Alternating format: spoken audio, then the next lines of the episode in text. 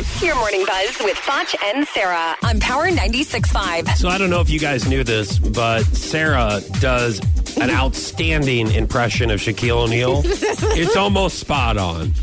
And I don't know if you've ever done it on the air, but hopefully you can do it for us. So we're gonna, I'm gonna here's how this is gonna go. I'm gonna play a clip of Shaq, and then you do your impersonation. Okay. All right? Well, I send out tweets, it's 60% to make you laugh, Yeah. 30% to inspire you, Yeah. and 10% to, you know, promote what I'm selling. Okay. And I came up with that formula because when I first started doing Twitter, I, I didn't really understand social media. Okay. Okay. Um, when I send when I send out a tweet, So what are you doing with your eyes? like don't no one can see your eyes right now, so just concent- just concentrate on on okay, your when I send tweet, so I- I- just tell us what it- what he's saying. Can you can you tell us? seventy percent to make people laugh. See, that, did I tell you guys? She sounds exactly like Shaq. That was spot on, Sarah. Hey, I'm so glad you shared that on air. Now, now everyone will believe me. Like before, if I just didn't said you want to did a brag good one. about my impersonation, so I'm glad that you did it for me. Mm-hmm. Thank you. You're welcome. Uh, so Chris Hemsworth's wife, El- uh, Elsa, uh, apparently warned his Men in Black co-star Tessa Thompson about flirting with him.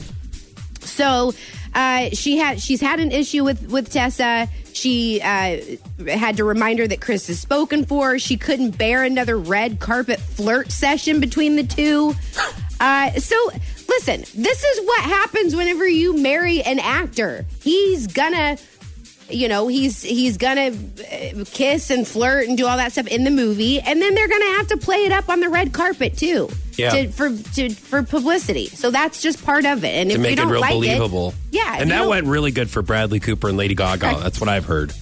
I think okay great. they took it a little far they were like gazing into each other's eyes and They had to do it for the know, song. You have to get No, no. You have I'm to feel the song. Yes. You have to really. Yeah, You have to know it. Like you it, you, it's not believable unless you're looking into each other's eyes. Stop. And it's not believable until you take each other's clothes off Stop and roll around on the piano. Like how am I Stop. supposed to Roll know? around on the How how am I supposed to know if they're truly into the song unless they're doing that? unless they're rolling around on the unless piano. they're recreating the scene from Fifty Shades of Grey, I'm not as uh, you know, as a viewer. I don't know if they really have that chemistry or not. so I need to know if they're great truly in love or not by doing that.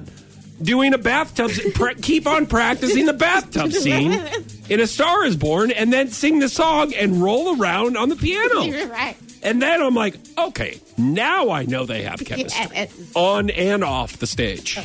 That was your morning buzz with Foch and Sarah on Power 96.5.